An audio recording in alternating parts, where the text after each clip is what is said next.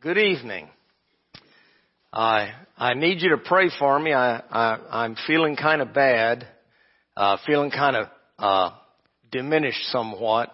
Uh, you know, when Mark got up here, he was well prepared. He had a great outline. He had beautiful uh, PowerPoints.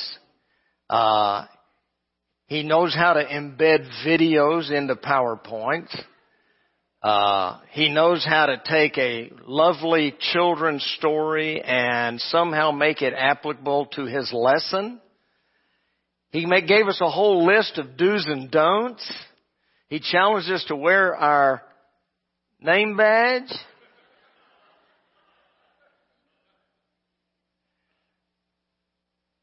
Hey, we're going to study Obadiah this evening. Okay?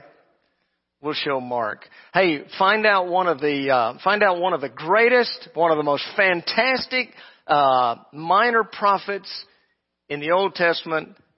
Go right past the book of Jonah, and you'll find it. Uh, it's a little bitty.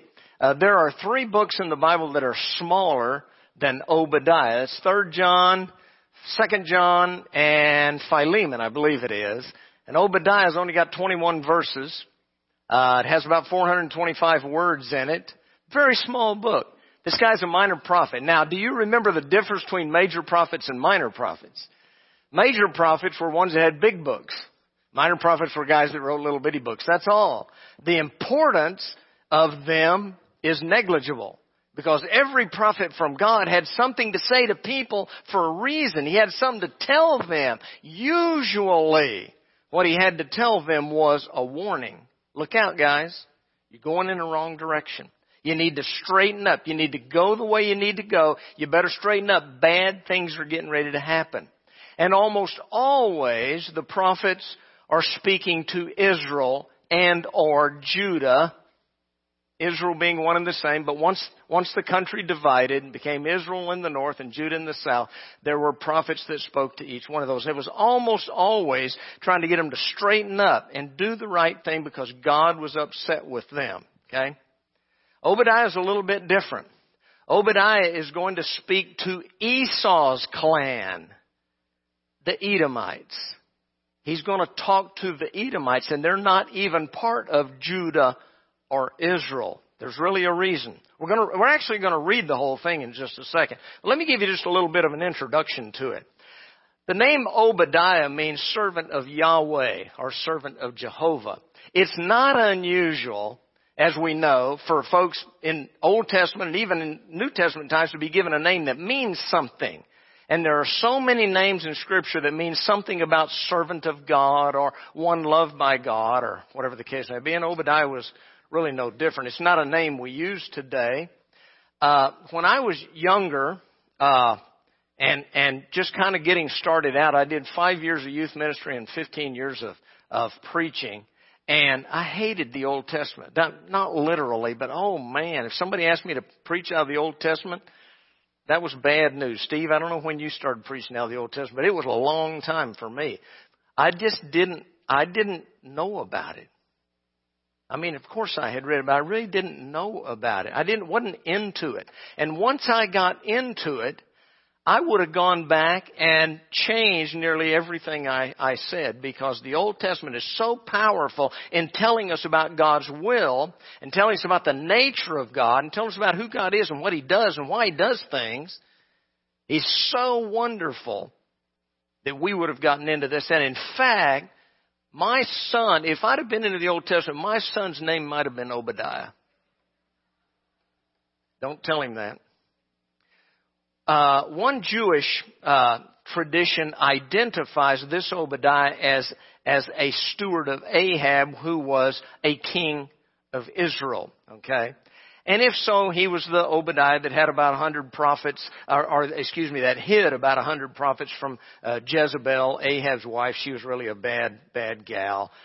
I don't think that was the guy. Uh, the events described in this Obadiah uh, fit a little more naturally into uh, into Judah, fit a little bit more naturally into the time of of uh, King Jehoram, who was a bad king. By the way, if you look you go on the internet, or if you look in one of your books and you look up the kings of Israel and the kings of Judah, you'll see that most of them are bad. And even the good ones had some bad stuff about them. But uh, Jehor, uh, Jehoram was, was a bad, bad king. We're probably talking before uh, 586 uh, BC uh, in the first place. And then historically, we find out some of the prophecies of Obadiah happened, you know, maybe within a hundred years or less from that period of time. Uh, so he may have been the Obadiah that was sent by Jehoshaphat to teach the law to Judah. Could have been. Could have been the same one. Uh, Second Chronicles 17 uh, and verse 11. Uh, he and, and and and and the Obadiah, who was one of the overseers uh, who assisted the repair of the temple, was a possibility. Uh, helping uh, repair the temple under uh, Josiah in Second Chronicles 34. There were 13 Obadiahs in the Old Testament. So it's a little bit difficult to pin this one down to exactly who he was. However, this Obadiah and his message contain a great lesson for some folks that were going in the wrong direction and some folks that had, that couldn't get over a grudge, They couldn't get over a, a, a rivalry. And God had some words for them, okay? Let's read Obadiah. It's not, it's not that long. Y'all Turn with me. I'm reading from uh, NIV, by the way. This is what the sovereign Lord says about Edom. We have a message from the Lord. An envoy was sent to the nation to say, Rise, let us go uh, against her for battle. See, I'll make you a small nation. You will be utterly despised. The pride of your heart has deceived you. You will live in the cliffs and the rocks and make your home on the heights. You will say to yourself, you can bring, you can bring me, who can bring me down to the ground?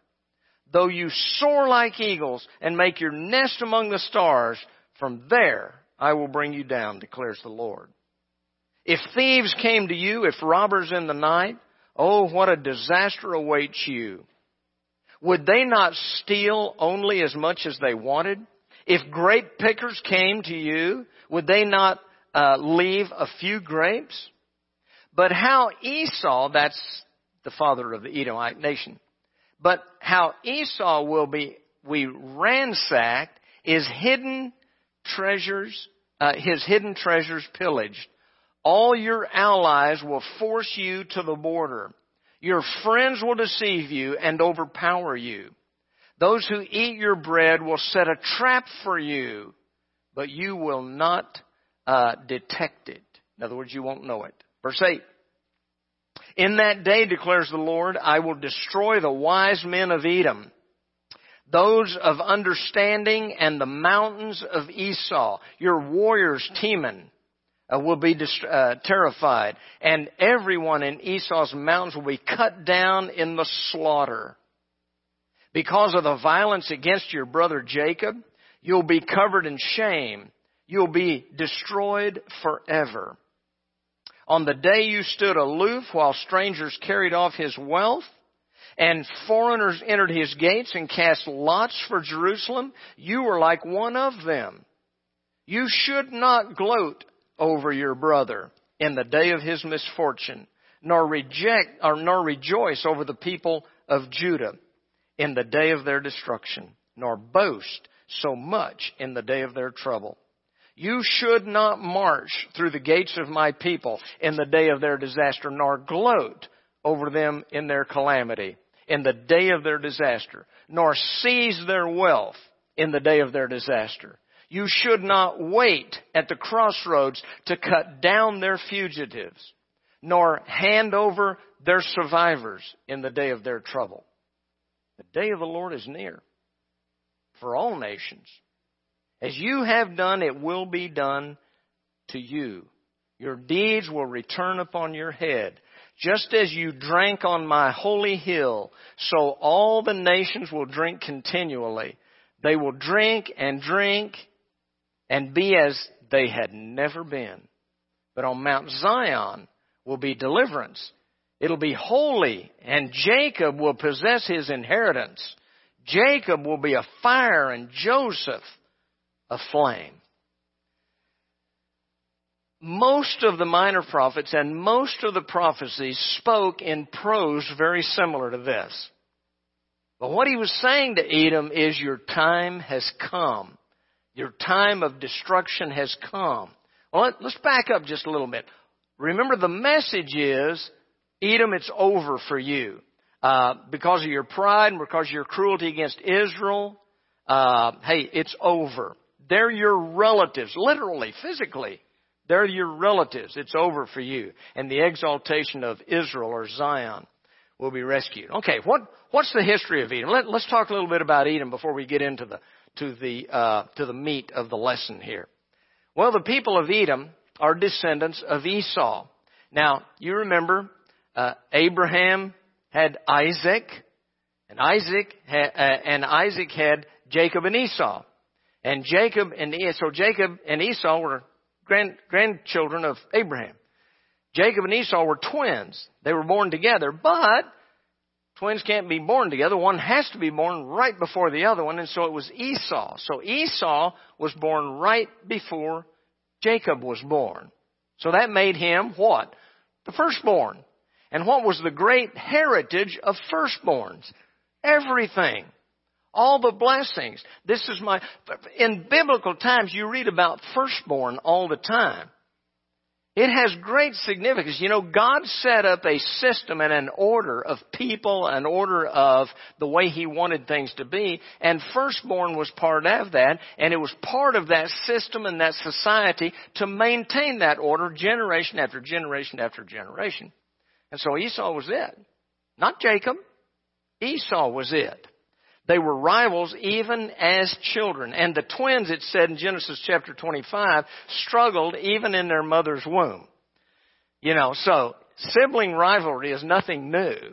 It, it wasn't created, uh, you know, in the 60s or 70s. This has been going on forever. Scripture even says that when they were still in mom's womb, they were struggling. Sounds amazing to me. But as they, as they uh, got older then, there were differences in the two. Okay? Esau was the rugged guy. He was the hunter-gatherer guy. Uh, he was the guy that was favored by his dad. And Jacob uh, was the guy that was favored more by his mom. Okay? And so even mom and dad got involved a little bit in this rivalry. Okay? Which kind of should tell us something. Don't do that, moms and dads, because it causes problems way down the road. Don't be doing that. But in Genesis chapter 25, we read that Esau sold his birthright to Jacob.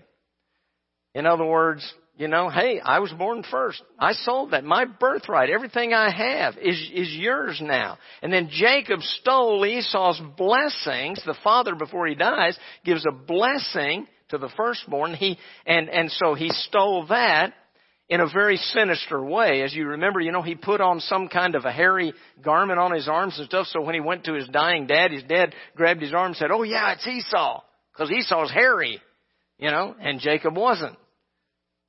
He stole it. He deceived, he stole it. That's Genesis chapter 27. So the true brothers actually uh, reconciled in uh, Genesis 32 and 33, but guess what? Their families never did and their families were separate and they were rivals and they were they struggled with one another the whole time throughout history. And and even during the good times of Israel when things were going bad I mean when things were going good they were still struggling. When things were going bad they were still struggling. Uh, Edom was the country that didn't want Moses and the exiles to come through on their way to the promised land I mean, that's how long this rivalry has been going on. Edom was finally subjected by, by King David in 2 Samuel chapter 8. And uh, during the reign of Jehoram, uh, Edom revolted. 2 Kings chapter 8. So even though they were subjected at a time and some sort of probably not very good reconciliation had taken place, taken place, Edom wound up revolting again. Now Edom, if you, I didn't put, bring you a map, but you, you, you've seen a million maps of Israel. Edom's way down on the south. It's south of Judah. It's south of the Dead Sea. And it's a very, was a very, very large country. Uh, it was a craggy, rocky, hilly, uh, country. And uh, the people of Edom liked that because they could live in the crags and the hills and the caves and things of that nature as a defense. Now you think about it. As, as a nation, what do we want to maintain ourselves as a civil and prosperous nation? Well, we have several things. We have laws that keep us together. We have a monetary system that keeps, hopefully keeps things flowing. We have a military that protects us from outside invasion. Well, Edomites weren't really any different. They had their own little society, they had their own little struggles, and in that time, one of the best things you could do was either fight from a mountaintop or get in a really bad place where people couldn't get you. And in the crags of, of, of the areas around Petra, uh, some of you may remember the Indiana Jones uh, movie, The Last Crusade, or The Last Crusader, Last Crusade, when they were looking for the the uh, Holy Grail. You remember that? And where were they in that process? Where did they finally find that old uh, knight and the Holy Grail and all that kind of stuff? Well, they found it in this craggy rock that somebody had carved a temple into. Remember that? And then when they ran away, they ran through all those rocks and got on the horses. Remember all that? That's Petra. That's Edom. So that movie was filmed in what was then Edom. Now, by the way, that temple wasn't created until about the year 200 AD, but that's beside the point. That's still the area where it was. They did that because they didn't want big armies coming in. If armies came in, they had to march in, in file. They couldn't just rush because there was too many rocks and too many hills and too many crags and too many weird things there, so they were fairly protected. They had it made. They had a pretty good thing going for them. They thought, they thought this was the thing that they needed and even after the prophecy of Obadiah. So, I mean, let's jump to the end of the story all of a sudden. The Edomites were overcome by the Nabateans and forced to settle uh, in, in south of Judah in about uh, the fourth century uh, BC. Around uh, uh, hundred BC, maybe hundred to hundred and fifty or sixty years before the time of Christ, they were they were conquered by a fellow by the name of John uh, Hyrcanus. Okay, and he was a, a Maccabean which I don't have time to go into all that, but if you want to go some, into some interesting history right before the coming of Christ, go study the Maccabees and go study the ruling class of Israel before Jesus came and some of the struggles that happened uh, during that time. And so Judas Maccabeus slew 20,000 of the Edomites, killed them. Uh, and the remainder were forced to be circumcised and to accept the law of Moses. You know, that's not how the law of Moses was supposed to be accepted. Uh, but uh, Israel was so corrupt itself by that time uh, that uh, that that was just what they did. So as such, the Edomites became very nominal Jews. They were if, if you were to ask them if they were a Jew during this time and during the time of Christ, they would say, yes, I am. But they were extremely nominal Jews. One of the most prominent of those uh, Edomites uh, was Herod the Great. He was an Edomite. He was a descendant of Esau. But he, he and other rulers in Israel during that time had made pacts with Rome so that they could rule and they could sit on the seat, or they could be called king of the Jews, or they could be called governor or whatever. And it'd be okay because Rome blessed them, and they had to just sort of try to appease the Jews and not really be part of them. Of course, Herod the Great also, remember, he rebuilt, you know, he, he fixed up the temple. Remember that? After it was destroyed. Uh, and so it was called Herod's temple. And, uh, you know, he made it, tried to make it one of the grandest things in the world. So people would come from all around in other nations just to see this great temple. But the ambiance of the spiritual life was gone. It was all a facade by this time. Not all. There were people who loved God. But all of the religiosity of Israel by this time was gone. So there you go. That's who the Edomites really were. So what was the reason for Obadiah's prophecy? Against them to tell them these things that God said? Well, the coming judgment on, on Edom. Coming judgment. Guess what? Judgment's coming. It's coming to everybody. It was coming to folks back then. It's coming to us today. Judgment is coming. One of the laws, one of the things that God set in place in, in the world is judgment's coming. It's going to come. You're going to pay. You're going to pay for your sins. You're going to pay for your rebellion. So, so Obadiah's prophecy to them were the words of the Lord and the whole, whole process was, hey, judgment's coming to you. The reason for the judgment was the violence and the unbrotherly conduct of the Edomites toward the Israelites. Now, Jacob and Esau were long gone, but it was much tradition back then that the family stayed, you know, families don't stay together anymore. I mean, you know, how many, how many y'all's, all y'all's families, all here in Wichita? No.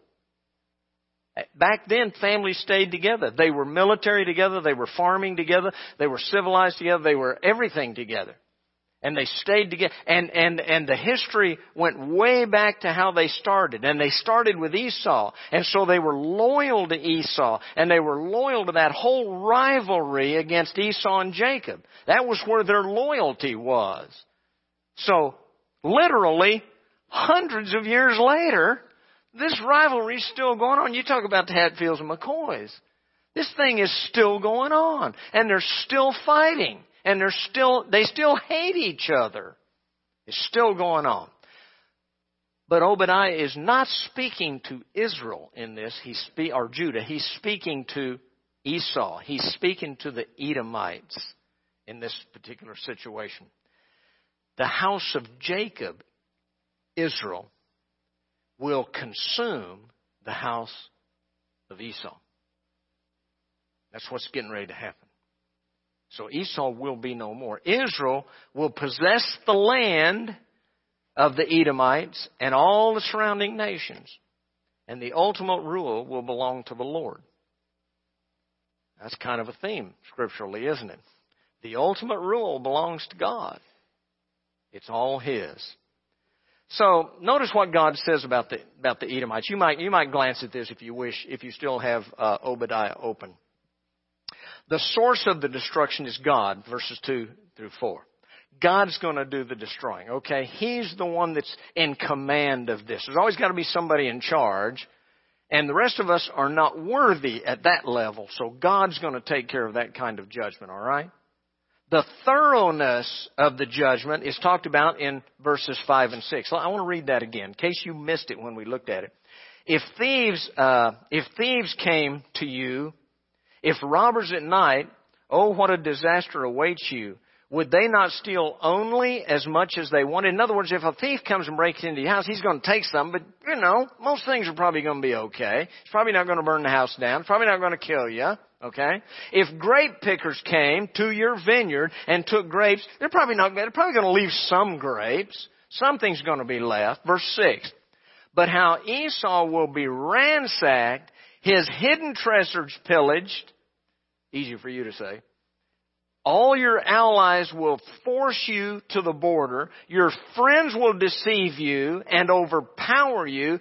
Those who eat bread with you, uh, eat your bread will set a trap for you, but you will not detect it. This thing's going to happen and you don't even know it. It's going to be an internal thing. The folks you have made friends with, the folks you sit and eat with, the folks you do business with, and uh, are, are the ones that are, are, are going to take you down. They're going to destroy you. The means of the destruction is going to be, as I just mentioned, Edom's allies. This is going to be a coup. We've heard of coups where somebody on the inside, you remember, those of you that are still alive, remember back in the 60s, the coup in Cuba. Remember that? Somebody, you know, Fidel Castro and them just wound up taking over. Okay? That's a coup. The Nabateans, okay, were caravan drivers whom the Edomites trusted and traded with. They did business with them. They were business partners with them. You know, they lived kind of among them. They, they back and forth and all that. They were allowed into the cities. They were trusted people. They're the ones that turned on the Edomites and conquered them and literally ran them out of their country. What's the objects of destruction? Well, verses 8 and 9. God would destroy the wise men and the mighty men of Edom historically, when we go back into this time uh, and, and read about what happened to folks during this period of time, during a coup, usually the leaders were the ones that were killed first. And then eventually everybody else followed that. Instead of a kind of a normal war where we think about, you know, we're, we're beginning to pick off the army a little bit at a time and the leader's way over there and we finally get to him. No, that wasn't the way, that's not the way a coup works. The way a coup works is you grab the leader first. And then everybody else goes, gee, I don't know what we're going to do. We don't have any leaders. That's the way a coup works, and that's what was going to happen to them. Exactly. Well, what, you know, that's pretty cool history, and I love history. Uh, what's in it for us? What's in it for you and I today? Well, pride goes before destruction. Pride goes before destruction. What was how come they couldn't get along? Well, the Edomites just could not, they could not stand hundreds of years later what Jacob did to Esau. They couldn't reconcile with that. Even though God reconciled it, he, he, he had it all figured out. They couldn't get it figured out. And they rivaled and rivaled to that day. Did you know there are still nations and peoples of nations that are still doing that today? That are still holding rivalries and grudges and they still remember what happened thousands of years ago? It still happens today. Pride goes before destruction. Pride leads to vanity and a sense of independence from God. And so in their, in their, in their, uh, uh, sovereignty and in their rebellion and in their rivalry, they didn't worship God. And guess what? They're still, they're, these are children of Abraham. These are children of the father Abraham. They, they are people of Abraham just like Jacob's people are people of Abraham. There's no difference. They couldn't worship God because they couldn't get over it. They couldn't stop the rivalry. They couldn't swallow their pride. They couldn't subject themselves to God. They just had to say, you know, hey guys, we're going to fight this thing to the bitter end. God says, okay, you know, if that's the way you want it. He doesn't want it that way, but if that's the way you want it, God says, we can take care of that. We can do that. What else does it teach us? Be careful how you treat your brothers. Well, that's a, we could go into that for a long time, couldn't we? Be careful how you treat your brethren. Okay? This, this was Edom's major guilt. Verse 10. This was what God had against them, is the way they treated their brothers. How we treat one another affects our relationship to the Lord. Do you ever think about that? You know, you ever, you ever get this part about, you know, before you take communion, if your brother has aught against you, go, hmm. It means something. Our relationships with one another mean something. Why? Because we're children of God. Why did it mean something with the Edomites and the Israelites? Why did it mean something with it? Because they're, they're people of God. They're descendants of the great prophet Abraham. They're descendants of the man God chose. Brought him out of Iraq and said, man, I'm going to make a great nation out of you. You're, and because of your nation, everybody in the world will be blessed because of you. Wow. But a faction of this family said, not us. We're not going along with that. What else? Don't rejoice when others fall. Don't rejoice when others fall. It's a pitiful thing. This is what Edom did when Judah had plundered. Verse 12 says, You laughed at your brothers. You were happy when they fell. You were happy when they had problems. Don't do that. What else did he say? He, God holds people and nations accountable for what they do. You and I personally, those of us as a congregation, as a people, He holds us accountable for that. Now I realize in 21st century America, that's a nasty word, accountability. It's a nasty thing. We don't want to be held accountable. We want to be able to be our own boss. We want to be able to do our own thing. We want to be able to make our own decisions, and you can't say anything about it. We're, we're rapidly leaving God's plan of accountability with our fellow man, with our brothers, with the creation of God that He fully intended to be godly and gracious and living in His house forever. What else? Sin follows a downward path. What happened to Edom? You know, you keep you keep going down that ladder, and pretty soon you're going to hit the bottom. You can't just keep going down. At some point, you have to say, "No, no, no, we're not going to do this anymore." It's called repentance. At some point, we have to say, "You know, I'm I'm not going to do. I don't. I'm not going to do this anymore. God, I've changed my mind. I've changed my heart, and I want to change my action. I want to go the other direction." Can't just keep going down. What else did it does it tell us? God's going to keep His word. He has always kept His word. He has always kept His word. And He's going to keep His word with us. He's going to keep His word with Edom. It's going to happen. And guess what? By the year 100 AD, after all the New Testament books had been written, by about the year 100 AD, the Edomite people were, were no longer a part of the history of the world can't be found, don't know where they are, can't be reunited, can't be identified. They're gone. God kept His word. Kind of like the ten northern tribes. Remember that? We talked about that a lot of time. They went off into Assyrian captivity, never to be heard from again. It was only Judah and Benjamin that came back as a remnant. God keeps His word. It's serious. God keeps His word. What else? God will punish sin. Oh, God will forgive me. I don't, you know, I don't know how many times I have heard people say, oh, it's okay. God is a loving God. True. That doesn't mean you and I won't pay for our sins. Doesn't mean we won't be in trouble with God. Doesn't mean He won't be angry with us.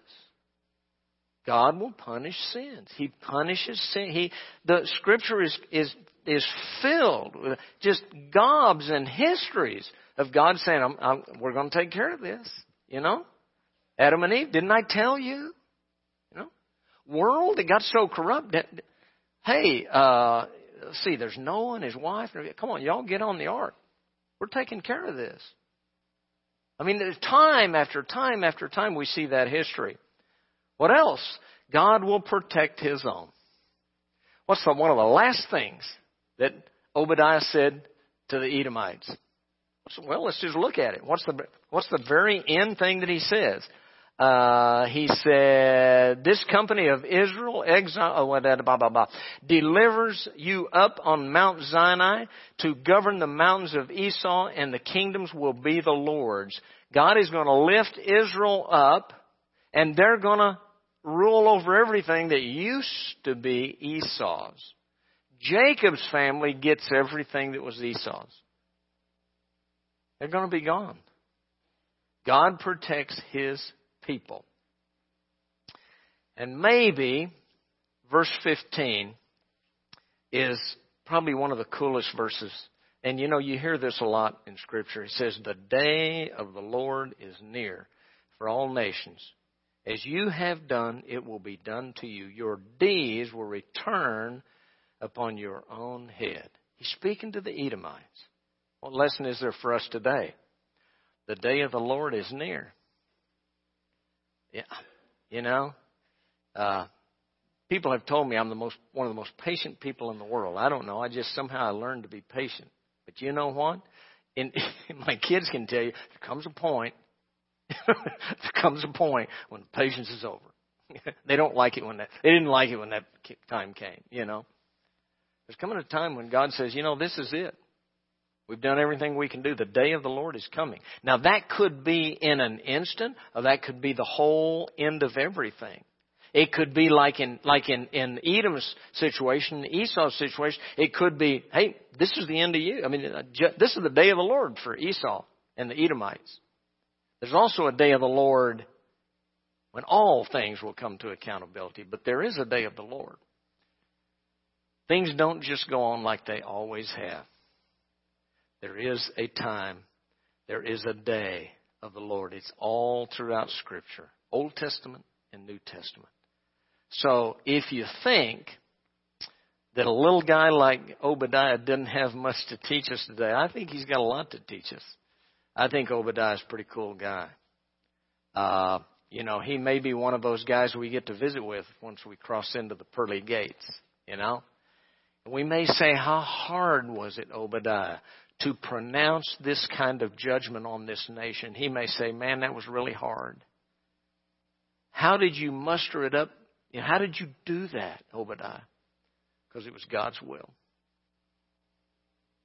Oh, thanks. Thanks for the example, Obadiah. That was God's will. How can I do that, Obadiah? Well, Mr. Banning, you do God's will. You do God's will in everything. In all things, you do God's will. Sure, you're going to slip up, but you always turn to God. You always keep your eyes on Jesus. You always move in the direction of the Lord. And His grace is waiting for you today and in eternity. Wow. In our own, you know, we can do this as a nation. We can do this as a, as a congregation. We can do this individually. We can rebel. We can be ugly or we can follow God's will.